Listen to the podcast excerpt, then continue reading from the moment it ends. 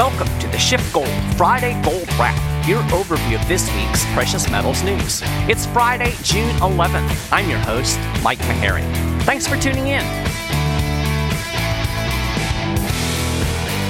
Oh, we're coming in hot. Of course, I'm talking about the Consumer Price Index data for May that came out yesterday. It was another week of whipsaw action for gold. We were down in the 1870s an ounce yesterday morning before the CPI data came out, and then gold rallied above 1890 pretty quickly. The yellow metal briefly pushed above $1,900 an ounce yesterday, but we've seen a little bit of selling this morning. Silver, meanwhile, is back above $28 an ounce. My guess is it's holding its CPI gains a little better than gold because everybody is convinced that inflation is a sign of impending economic bliss. So let's look at the latest CPI data. It came in higher than expected, and the expectations were for it to come in pretty high. The projection was a 0.5% month on month jump in CPI for May. The actual number came in at 0.6%. The headline number uh, that everybody's reporting was a 5% year on year increase in prices. But I think that number is a little skewed because, of course, we were in the midst of the government manufactured pandemic recession in May 2020. So, you know, it's a little bit of an increase by comparison. Nevertheless, the last time we saw a number like this was in August 2008, and that was right before the economy crashed into the Great Recession. The core CPI number, which excludes more volatile food and energy prices, was up 3.8% year on year. That's the biggest increase since, get this, 1992. Now, as I said, I think these year on year numbers are a bit skewed because, of course, we had such a big drop in prices when the economy shut down last year. I think looking at the month to month increases this year give you a little better feel for what's going on with prices right now. The monthly CPI increases through the first quarter showed an unmistakable upward trend. The CPI in January was up 0.3%. It was up 0.4% in February. It rose 0.6% in March. And then last month, we got the really big 0.8% increase. So, doing some quick math, that brings us to a 2.7% rise in CPI for 2021. So, if we're just projecting that out to the end of the year, we're looking at a CPI of somewhere in the neighborhood neighborhood of 6.5%. I have to note here that that's just a tad above the 2% target that the Fed always talks about. But honestly, it won't surprise me at all if prices rise even faster in the next several months as producers start passing on the increasing costs to their customers. In fact, we're already starting to see this, and I'm going to give you a prime example here in just a minute. Now, the mainstream mantra continues to be that this is transitory inflation due to the post pandemic economic boom. In fact, to hear some people tell it, this is really great news because it's a signal that the economy is recovering even faster than expected. A Reuters headline proclaimed reopening U.S. economy fuels inflation, labor market recovery. And here's the first sentence from another Reuters report. U.S. stock index futures rose on Friday after inflation data calmed concerns over a possible long term spike in rising prices. So, high inflation calms worry about high inflation? Whatever. What's really happening is people are looking at these numbers and they're saying, yeah, it's transitory because well, that's what we need to think it is. You know, it's the best of both worlds. They get to feel good about the economic recovery, and at the same time, they're reassuring themselves that the Fed will keep the easy money flowing because you and I both know that it's really the Fed easy money that's propping up this so called recovery. Funny thing, these mainstream articles had not one word to say about the trillions of dollars in Fed money printing. And that, ladies and gentlemen, is inflation. It's not that reopening the economy is driving inflation like the Reuters headline said. Inflation is created by the Fed pumping trillions of dollars into the monetary system. That fundamentally is what's fueling the rise in prices. Now, I will grant you, some of these price increases are related to the economy opening up post pandemic, but that doesn't account for all of it. And for these people in the mainstream media to basically pretend that Fed monetary policy doesn't exist is beyond absurd. I mean, what's really funny is they actually fret over the Fed tightening monetary policy to fight inflation, and yet they don't acknowledge that the loose policy we have right now might, just maybe, might have something to do with the rising prices. Of course, we know it does. It's economics. As Milton Friedman once said, inflation is always and everywhere a monetary phenomenon. An increasing money supply means more dollars chasing roughly the same amount of stuff. As a result, prices of that stuff rises. As economist Daniel Lacalle put it, more supply of money directed towards scarce assets, be it real estate or raw materials, the purchasing power of money goes down. You know, this is basic economics, and you know what? Economics always wins in the end. Now, one of the mantras that you'll hear out there is that uh, part of the reason prices are going up is because there are supply chain bottlenecks. I published an article yesterday pulling from some analysis that Lacalle did, and he makes a pretty good case that rising prices aren't really being caused by supply chain bottlenecks at all. A dive into the data reveals that most commodity prices have risen in tandem in an environment of wide levels of spare capacity and, in some cases, even overcapacity. Lacalle concludes that the supply chain isn't the problem, the money is the problem. I'm not going to go into all the details of his article here on the show. Uh, number crunching doesn't tend to translate real well to a podcast, but I will link to the article on the show notes page check it out because he makes a really good case. I do, though, want to read one paragraph that should cause us a little bit of concern.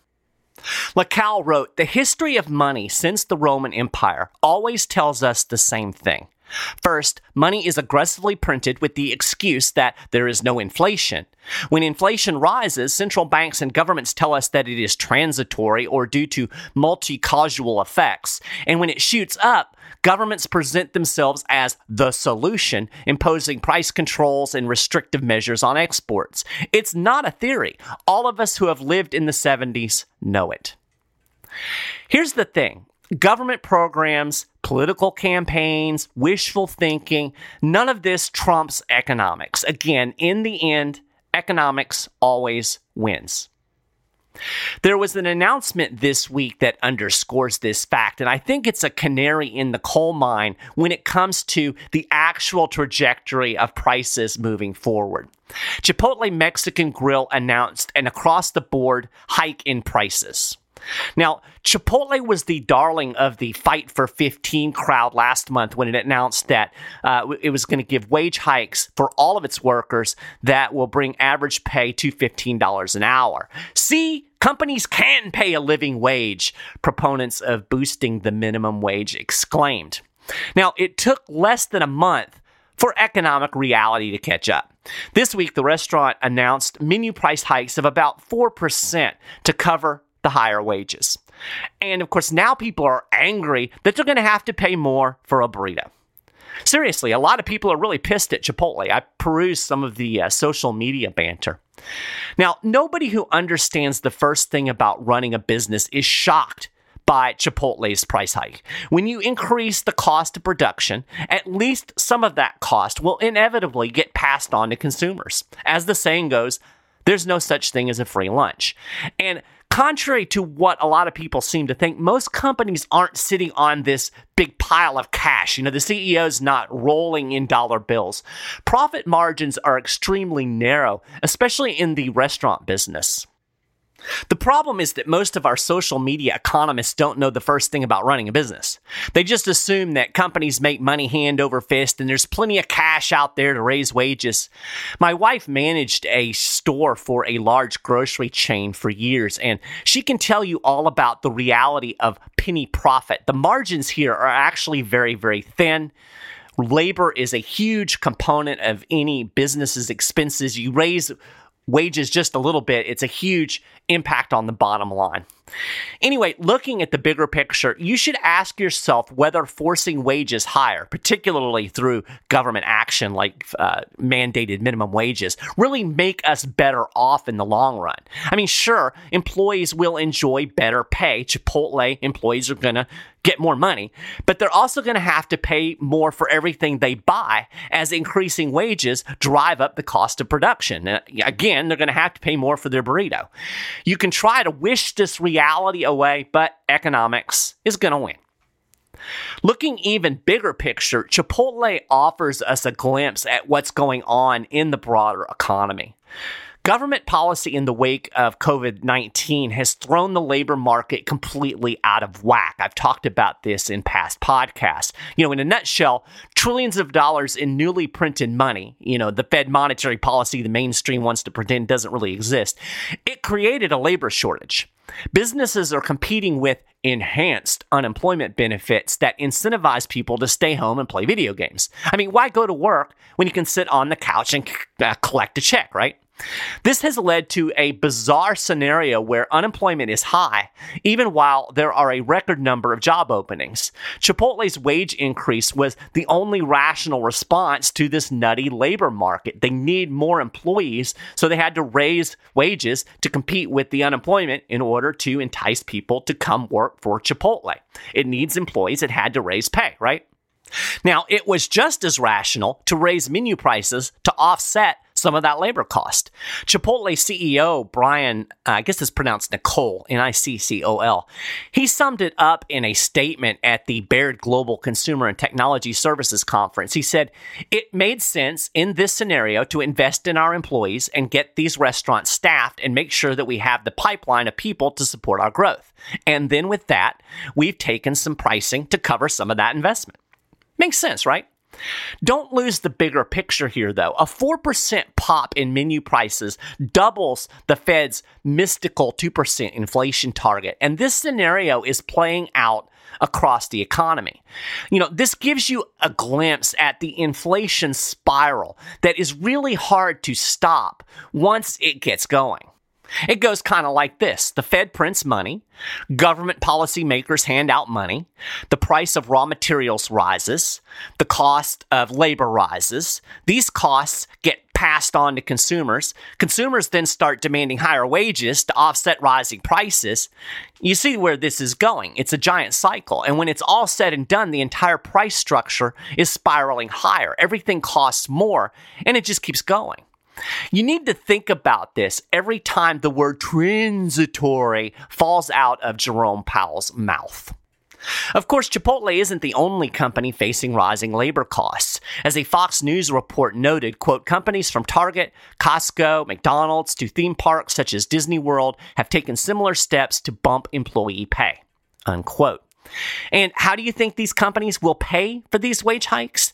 You can be certain that the cost of everything from your Target t shirt to your McDonald's Big Mac is going to go up in price. This is why I said it wouldn't surprise me if you see price inflation accelerate even more in the months coming down the road. You know, economics is a bitch. She's a harsh mistress, and you can't wish it away. You can't print trillions of dollars out of thin air without impacting prices, whether they be consumer or asset prices. You can't pay people not to work and then expect them to go to work. You can't willy nilly raise wages and other costs of production without a corresponding increase in consumer prices. Governments can't borrow and spend trillions of dollars without distorting other parts of the economy. None of this can happen economics is going to win every single time. But you know what you can do? You can prepare for economic reality. You can mitigate its impact on your own wealth. You may even be able to prosper in this environment. I highly recommend talking to a Schiff SchiffGold precious metal specialist today. You can call them at 1 888 Gold 160, or you can just shoot them an email to info at schiffgold.com. Now is the time to be preparing. Now is the time to buy gold when everybody thinks, oh, there's not going to be any inflation, it's transitory. So talk to a precious metal specialist today that can help you out. They will look at your own personal situation, your investment goals, and they'll help you figure out how precious metals can help in your own portfolio. So that's a gold wrap for this week. You can get more details on all of these stories and more, and keep up with the latest precious metals news and analysis throughout the week at schiffgold.com/news. If you haven't done it already, you can subscribe to the Friday Gold Wrap at iTunes, on the uh, Gold YouTube channel, or on Stitcher. Links to this stuff is all on the show notes page. I definitely appreciate you taking time to listen to the show. Hope you enjoyed it, and uh, I'll talk to you again next time.